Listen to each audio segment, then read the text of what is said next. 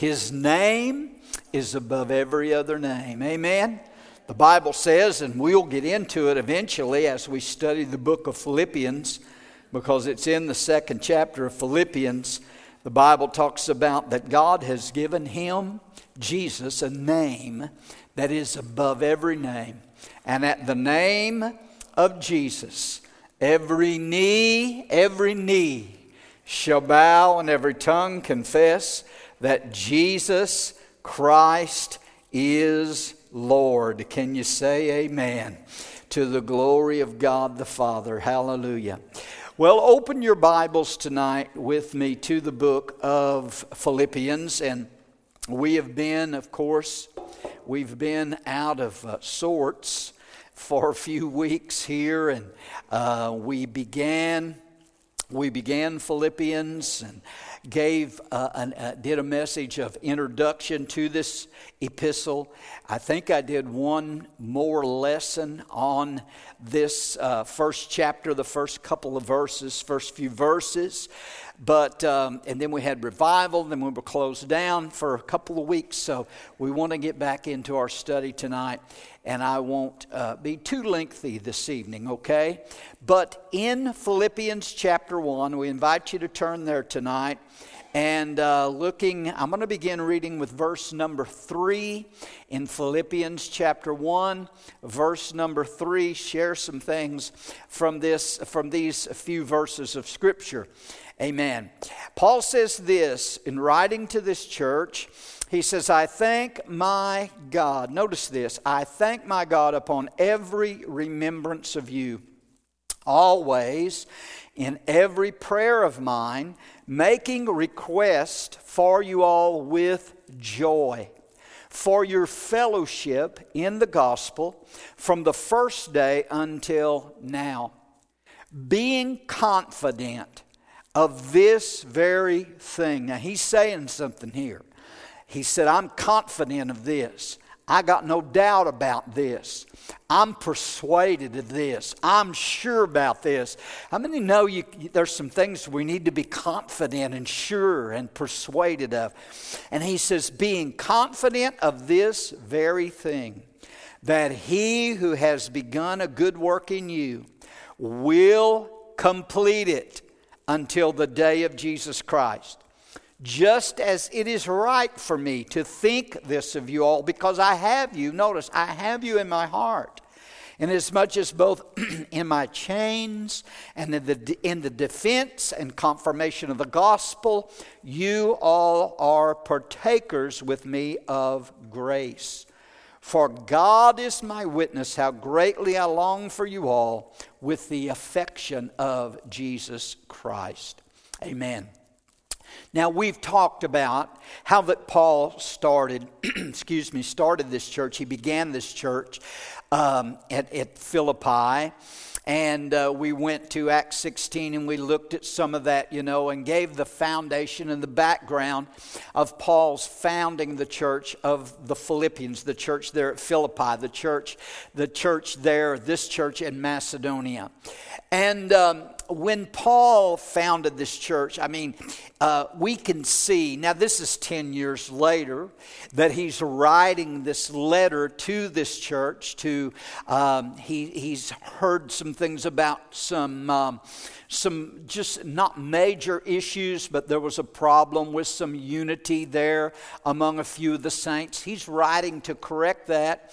But um, Paul is writing basically to uh, encourage these believers, encourage this church. And when you read this letter, and I think I mentioned this uh, in our last lesson, but um, it was obvious that there was a love. This is actually a love letter from a pastor to his church. And um, it's so obvious here in this letter as we see the love between the Apostle Paul that Paul has for these believers and for this church. And I believe that this church at Philippi was actually um, one of Paul's, if not Paul's, favorite church. And I know people would say, well, you shouldn't have favorites. And, and that's true. We don't show partiality with people, but we do know that this church um, at Philippi held a special place in the heart of Paul. I mean, we talked about the church a little bit Sunday morning from the from Second Corinthians and mentioned the church at Corinth. And Paul had to deal with some issues at that church at Corinth. I mean, they had some problems.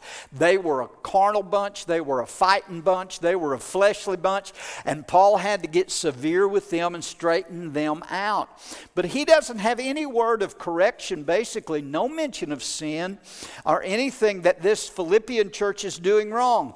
But it's it's, it's as you read this letter, and we'll see as we go through how that this is a favorite of Paul's. These are some of his favorite saints in his favorite church. And uh, when he writes here, there's four different times in these verses that he uses the phrase you all. And it's showing that by using that, how that they are in, on his mind and how that they are on his thoughts constantly and all the time. There's three statements that Paul makes here in these verses, in this first chapter, uh, three statements that he makes showing his concern about this Philippian church. In verse number three, he says, I thank God upon every remembrance of you. So, first of all, that tells me that he's thinking about this church on a continual basis. He's got this church and these people on his mind. He's remembering them, he's thinking about them. And uh, every time Paul thinks about them, he says he gives thanks to God. Did you notice that? He said, Upon every remembrance that I have upon you, I thank my God. And so, what does this show us and tell us? It tells us that Paul, when he thought of this church, here's what an awesome church it was. When he thought about them and these believers, it filled his heart with joy. Now remember, Paul's writing this letter from a jail. He's not, he's not in the, um, uh, the Hampton Inn somewhere, you know. He's, he's, in a, he's in a jailhouse, he's in a prison, he's locked up. But you know what? There's something that you notice here about Paul when you're reading this letter that even though he's in jail, Paul's not talking about himself. He's not talking about how bad he's got it. He's not talking about how hard the bed is there and how he can't sleep well. He's not talking about how terrible the food is, but, but he's talking about them and he's giving thanks to God for them, for this church, for these people. And so when he thinks of them, his heart, his emotions are flooded with joy. Amen? And um, what you know when I when I was studying this, I thought about you know you, what. Just stop and think about this for a minute. What kind of emotions do people have when they think about you? Okay, we'll go on. Amen.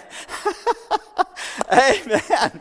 Uh, I mean, when listen, when you call somebody and they see your name on the caller ID, what's the first thing they think of? What what are they filled with joy? Can they not wait to pick up the phone and talk? Amen.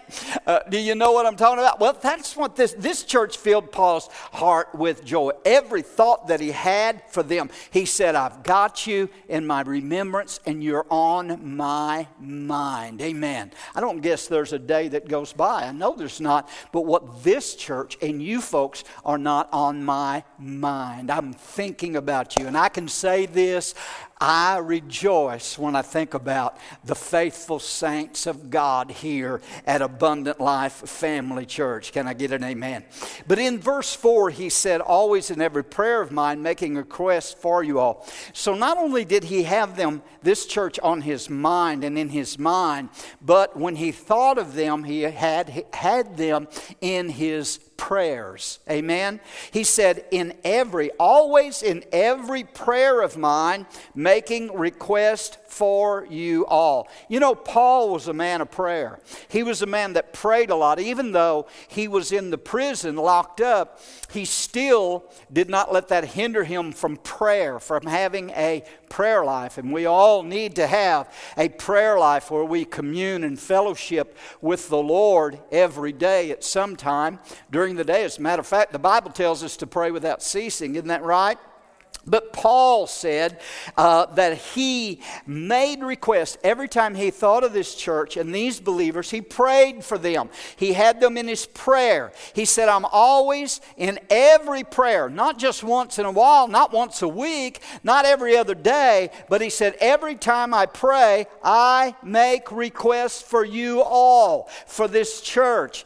And uh, you know, that's a good definition of prayer right there when he said, I make requests for you all. That's a good definition of prayer because prayer, uh, a big part of prayer is making requests. Amen? For asking God to move in our lives, in other people's lives. And how many believe tonight that we need to pray for each other pray for one another, make requests for one another. He said, I'm making requests for you.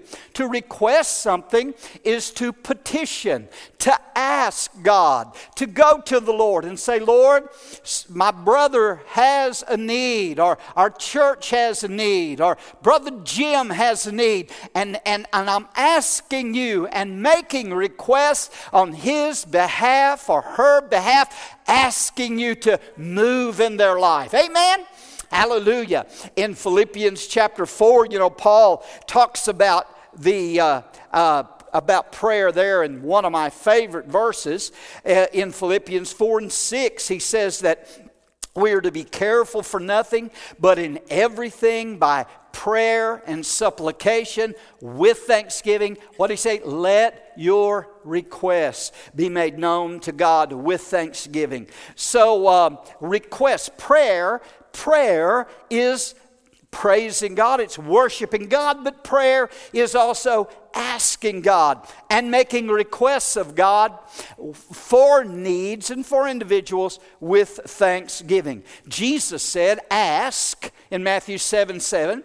He said, Ask and you might receive. No, that isn't what he said, was it? He said, Ask and you shall receive. Seek and you shall find. Knock and it shall be open. And you know, in the Greek, in the Greek, in the Amplified translation also brings this out, where Jesus was saying, Keep on asking, keep on seeking, and keep on knocking, and God will answer your prayer. And when you when you take those three words that Jesus used there, Matthew 7 7, ask, seek, and knock, the first three letters of each word spell what? A S K, ask. So Paul is saying, I have you in my mind, I have you in my prayer. And notice verse number seven, he says this.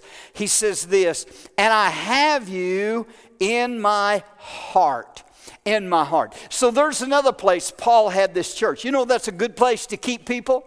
Is to keep people, to have people on, on your heart. Amen. That that God will place. Do you realize God will place individuals on your heart to pray for, to think about? When God, listen, when God brings somebody to your mind throughout the day, places an individual on your heart, you know, it'd be a good thing to do would be to pray for them. To, to say, Lord, I don't know if they got a need, but you've put them on my heart. I want to pray for them today. And that's a good place to pe- keep people, is to have them on your heart. That shows, listen, when you've got someone on your heart, that shows a, an affection for them, that you have a love for them, that you have a care for them. Is that right? That, you, that you're concerned about them. You know, some, I, that, that's where we need to have people on our heart. Some people, some people get on your nerves some, some people, nobody here tonight does, all right? But, you know, some people do get on your nerves. Some people get in your stomach. And uh, what do you mean by that? Well, they keep keep you upset, they keep you worked up all the time. Some people get in your neck and are a pain in the neck. But again, nobody here tonight's like that. But Paul said to this concerning this church, again showing how much he cared for them, he said, I have you on my heart. He loved them. They were on his heart, and he prayed for them. Amen. You know, in the, in the Old Testament, I just finished, got a little behind on my Bible reading when I was sick, but because I just didn't feel like doing anything. But I just finished up uh, reading, uh, starting over again in Genesis and reading through Exodus, and uh, read just recently about that uh, the high priest. You know, when God gave Moses the instructions for making the garments of the high priest and the ephod that the high priest wore, and uh, on that ephod, Brother Jim was the breastplate. You remember reading about the breastplate that that that was that covered the heart of that high priest. And on that breastplate, if you'll remember, there were 12 stones. There were four, was it four rows of three stones each? There were 12 stones on that breastplate. And engraved in each one of those stones was what? The names of the, chil- the tribes of Israel, the children of Israel, the 12 tribes, was engraved upon those stones. And that, that breastplate with those stones, with the names of the children of Israel, was on the, over the heart of the high priest when he went into the Holy of Holies and went into the presence of God. Amen. He went in there with God's people on his heart. I don't know if that means anything to you or not. But that's what we need tonight is to have one another on our mind, have us uh, uh, uh, in our prayers, and have people on our heart. Can I get an amen? Praise God. Now, notice this, and I'm, I'm, I'm going to try to get through this rather quickly, but Paul mentions in verse number five about the joy of fellowship. Notice that. In verse 4 and 5, he says, Always in every prayer of mine, making requests for y'all with joy, notice, for your fellowship in the gospel from the first day till now, for your fellowship in the gospel.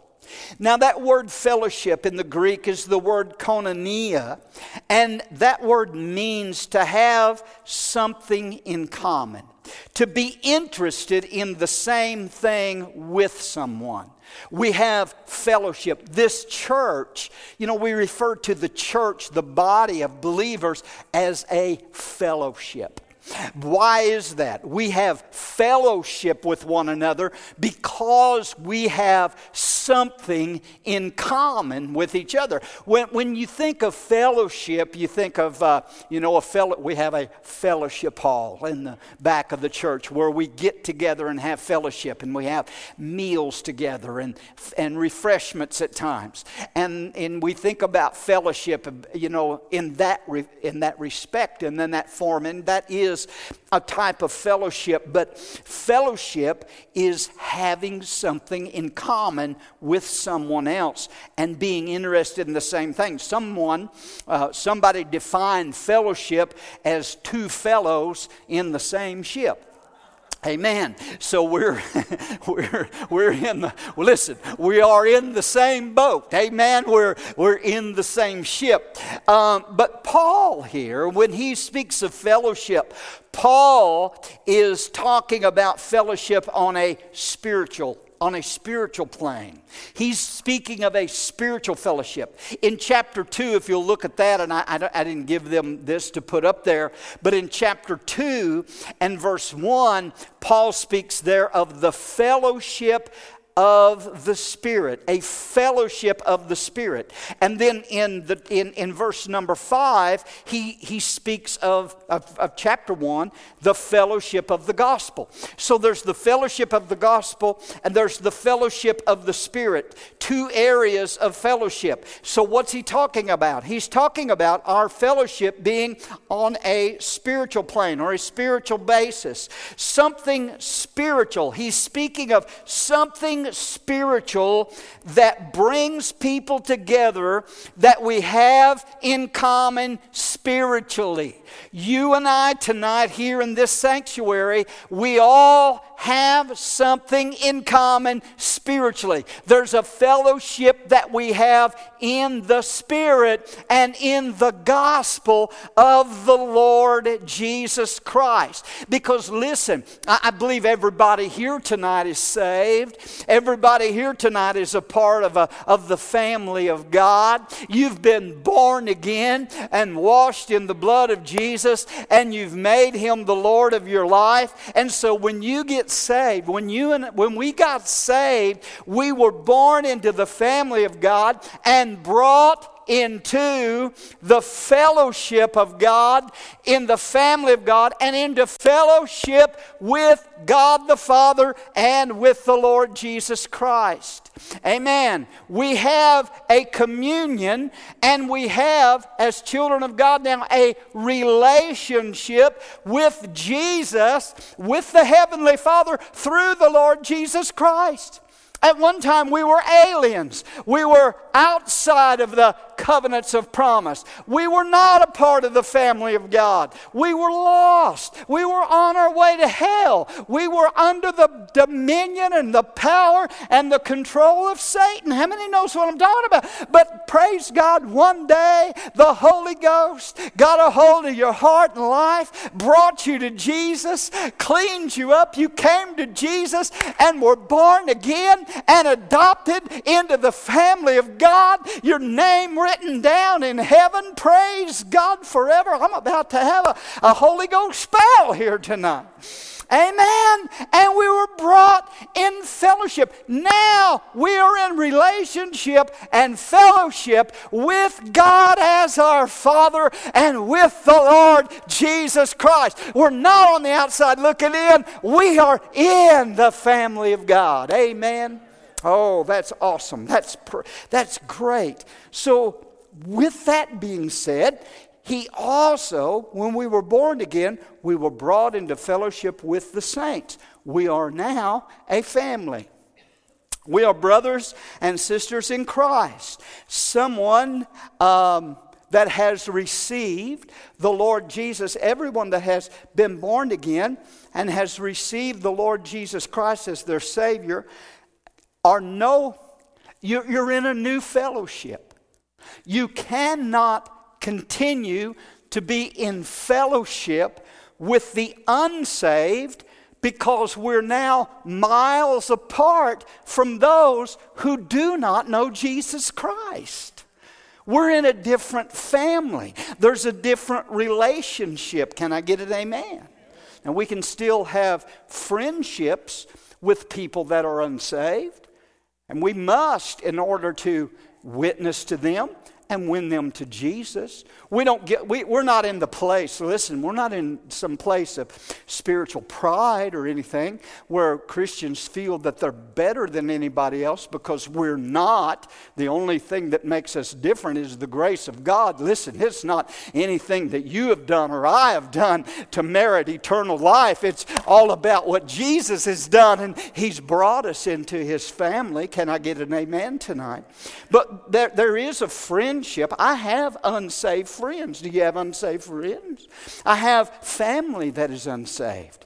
But there's a different fellowship and relationship that I have with you all as Paul referred to the church, with you all, there's a different fellowship that the saints have with one another than you have with unsafe friends and family. Do you, do you follow what I'm saying? Because, listen, um, you and I that are born again, you that are saved, believers now have an interest in spiritual things. We, we are interested in the things of the Spirit, the things of the gospel. That's what we have in common, is that we have a heavenly Father, and we're now interested in the things of God and the things of Christ and the gospel. He said our fellowship is in the gospel and in the Spirit. Amen. Our fellowship revolves around Jesus. Remember before you got saved? And then after you got saved, your desires changed. Is that right? I, I uh, you know, I, uh, my desires changed. I, the things that I used to love when I was in the world before I was saved, you know, those things that I loved then, when I got born again, my desires changed. Your desires changed. You didn't love those things anymore. The only one can do that for you is Jesus. The only one that can change a person like that is Jesus. Amen. You take somebody that's that you know that's in the world and they, they, they, they go to the bars and they go you know to the to the nightclubs and they do those things and live in the world well those are the things they love their fellowships in the world but once the lord gets a hold of them and they come to christ and they get saved, they get born again, there's a completely different change in their desires. When I got saved, the things that I that I was doing that Saturday night before I got saved on that Sunday morning, when I got saved that Sunday morning, I didn't want no part of those things anymore. Do you follow what I'm saying? There was a difference. And Paul said in Ephesians 5 and 11, he said, Have no fellowship with the unfruitful works of darkness.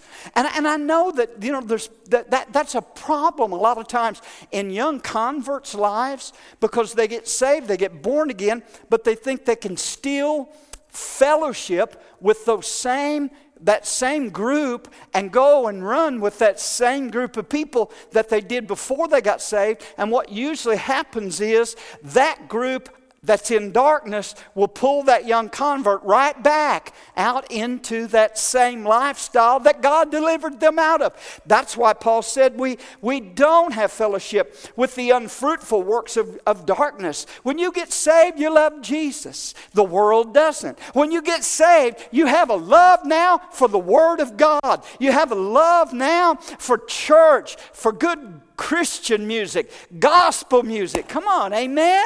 You want to come to the house of God. There's a desire there to worship the Lord. Praise God, because we have a fellowship with one another. Our fellowship is in the gospel and in the Lord Jesus Christ. But praise God. I, I, could go on about that. You've heard me to, tell my story before. You know, the week after I got saved, those guys that I partied with, they came to see me, knocked on the door, and I went and I just told them, I said, Well, guys, listen, I've got saved. I don't, I don't drink no more. I don't do those things anymore. And you know what? I, I just told them what Jesus had done for me. And you know what they did? They said adios. they, listen, they didn't, I, I didn't have to tell them not to come back, and I wouldn't have done that. But when I told them what Jesus had done for me, that there was a change, there was a difference, there was a break in that fellowship. Amen. We're made new in Christ. Let me close this out and uh, verse look at verse number six. I want to talk about the assurance of completion because i'm talking to you. Paul was saying here in this sixth verse that god will finish what he starts.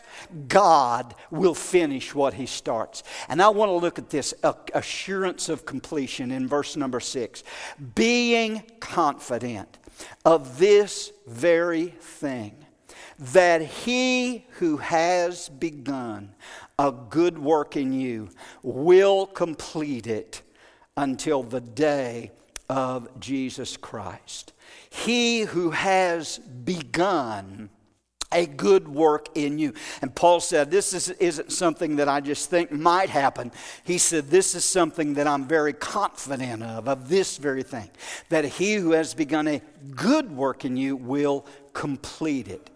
Will complete it. What's the good work he's talking about? He that's begun a good work, the good work that God has begun in you and in me, is the work of salvation. Amen? Salvation is a definite work, but it's like sanctification, it's a definite and progressive work. We are saved, we are being saved, and we will be saved. Amen? Praise God. It's a, it's a progressive thing. Praise God. But, but um, notice he said that there's a good work, and this good work is the work of salvation. And Paul was saying that God will complete the work of salvation in your life, that which he started, he will complete it in your life as you remain loyal and faithful to Him and continue to believe and to trust in Him. How many believe that? The, the thing that's required of you is faith and obedience. You believe the Lord, you follow the Lord, and He does the work in your life. Now, when He's talking about this good work, He talks about the initiation of this good, good work. The good work of salvation that God has begun in you. Do you know who initiated that work? Who begun that work of salvation in you? He did. God did. You didn't initiate your salvation. God is the one that initiated it. He has begun, Paul said, a good work in you. He mentioned in verse 5, he said uh, concerning this church, from the first day until now. Well, the first day that he's referring to was that first day that they got saved, that he came and preached the gospel at the riverside. And Lydia, the seller of purple, and her family got saved. And that day that, that, that, he, was, that he, he and Silas were there in Philippi and that demon possessed girl was following them, remember? And, and the Holy Spirit moved upon Paul and he turned around and rebuked the demon and, and that girl got saved and she couldn't tell fortunes anymore. She became a part of that church. And then they got thrown in jail and, and an earthquake came and set them free as they praised God at midnight. And the jailer got saved. He was about ready to commit suicide, but God saved the jailer jailer and his family that night. And Paul's writing this letter saying, From the first day till now, from the first day you got saved till now, God has kept you. God is going to complete the work in you. I can just hear, I can just see as they were reading this letter at Philippi, and Lydia was saying, Yeah, I remember that first day down by the river. The, the demon possessed girl was saying, I remember that day that I was set free. The jailer said, I remember that day. How many of y'all remember that first day when Jesus came into your life and set you free and made you a child of Almighty God? Woo! Hallelujah! I remember that day.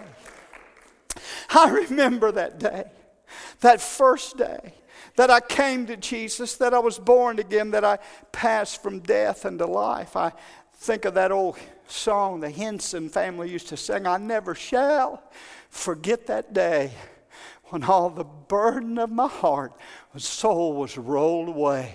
I'll never forget that day. I'll never forget that day. I've talked to people that said, I don't remember when I got saved. It just happened. I tell you what, when I got born again, I was there. I, when I passed from death to life, I remember that experience. Then that very first day that Jesus saved my life. Hallelujah. Hallelujah. He initiated it. That morning, that Sunday morning, I had been partying the night before. That Sunday morning, I had no, no desire, no, eh, eh, no, uh, um, no plans of going to church, but the Holy Spirit of God invaded that apartment that morning, got a hold of my life. And I said, We're going to church. I got saved that day. I didn't initiate that, I didn't sit down and plan that. The Holy Ghost, the God of heaven, got a hold, Jesus got a hold of my life. And thank God He won't let me go, and I don't want Him to let me go. Amen. Woo! He initiated that that day, and I'm so glad he did. Let me tell you something. Listen to me, saints. Don't ever, don't ever stop praying for those loved ones, those unsaved family members, those children, because God, as you pray for them, the Lord will deal with them. He'll initiate that salvation. Praise God. It's Him, it's God who begun the good work in us. It's not a salvation by our works. Amen?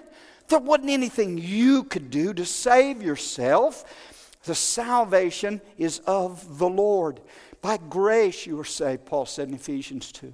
By grace are you saved through faith, and that not of yourself is the gift of God. And you, he said in verse 10 of Ephesians 2, and we are his workmanship created in Christ Jesus for good works. Salvation is of the Lord, it's not of you. And I'm going to tell you something else sanctification is from the Lord. It's God working in you to produce the life of Jesus in you. You can't sanctify yourself any more than you can save yourself. It's a work of the Spirit in your life as you and I place our faith, in Jesus and what He's done at the cross of Calvary.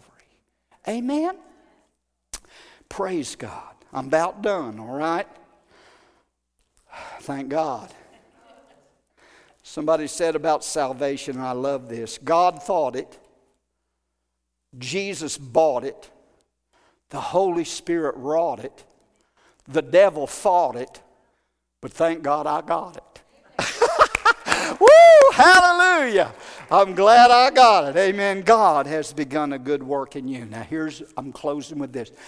When God begins the work, the location of the work is, he said, it's a good work in you. It's an inside job.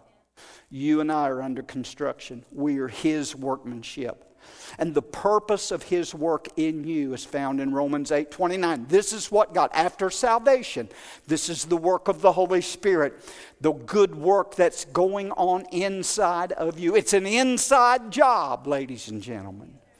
And in Romans 8 29, he says, For whom he foreknew, speaking of God, he knew you, he also predestined you to be conformed into the image of his Son.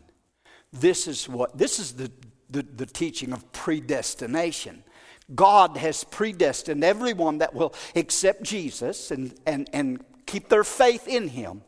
God has predestined you to, oh, hallelujah, man, listen, to be conformed into the image of his son Jesus. This is the work of the Holy Spirit that's going on in your life right now you are under construction. I am a work in progress. Thank God I'm not yet what I will be, but thank God I'm not what I used to be. Can I get an amen here tonight? Amen? We are, are in the process.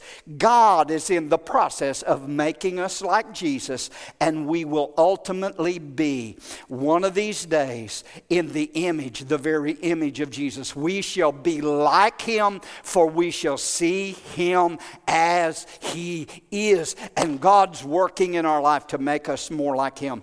There was a sculptor one time that had a big chunk of marble, and he was just chipping away at that marble. And uh, somebody come up, a man come up to him and asked him, said, What are you doing? And he said, Well, he's chipping away. He said, I'm chiseling out a horse. And the guy looked at it and he sees this big thing of marble and he said, Well, I don't, he said, I don't see a horse. How are you making a horse out of a chunk of marble? And the guy said, Oh, it's, it's easy. He said, I just chip away everything that doesn't look like a horse. Amen. Well, you know, you know what? That's what God's doing to us. He's chipping away every day. The Holy Spirit is everything in your life and mine that doesn't look like Jesus. Amen. We need to yield to Him every day and say, Lord, keep chipping away at me. Keep working in me, Holy Spirit. Take everything away. Chip everything away cut everything away, purge everything away in my life that doesn't look like Jesus, and make me into the image, conform me to the image of your Son. Amen? And he said this He's begun this good work in you, He's doing this good work in you. Look at verse 6 and He will complete it. Listen to me, ladies and gentlemen. God never did start a project that He didn't finish. God never started a project that He didn't finish. When He started creation, the creation of the heavens and the earth, He finished it. Genesis 2 and 1 said that the heavens and the earth were finished. The work of redemption, the work of salvation. Jesus bowed his head when he bled and died on Calvary, and he bowed his head and gave up the ghost. And the last words that he said on that cross were what? It is finished. It's accomplished. It's done. The good work that God started in you, He's going to finish it. That's good news. Listen to me. As I said, I'm not where what I what I'm going to be. But God's still working. And he's going to. Paul said, I am confident of this, that he who started and begun this work in you will complete it. He will finish it. From the first day, let me tell you, if we have a first day, if we had a first day, we're going to have a finishing day. And there is nothing, saints, nothing will prevent the successful accomplishment of God's work in your life as long as you continue to believe. As long as you maintain your faith in Christ. As long as you do that, He will work in you every single day to complete, to make you more like Jesus Christ, and to complete that work in your life.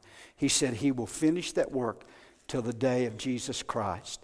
That day of Jesus Christ that He's speaking of there is the rapture of the church that day when the Lord Himself shall descend from heaven with a shout. It's getting ready to happen, saints.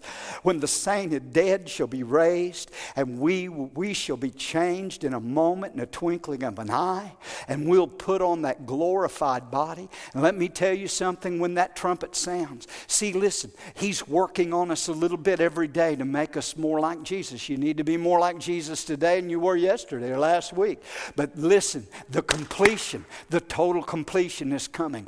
When the Lord sounds that trumpet, and, the, and the, the trump of God is sounded, and Jesus resurrects the dead, and Jesus changes us, we receive that glorified body. Can I tell you what? You will be at that very moment just like him.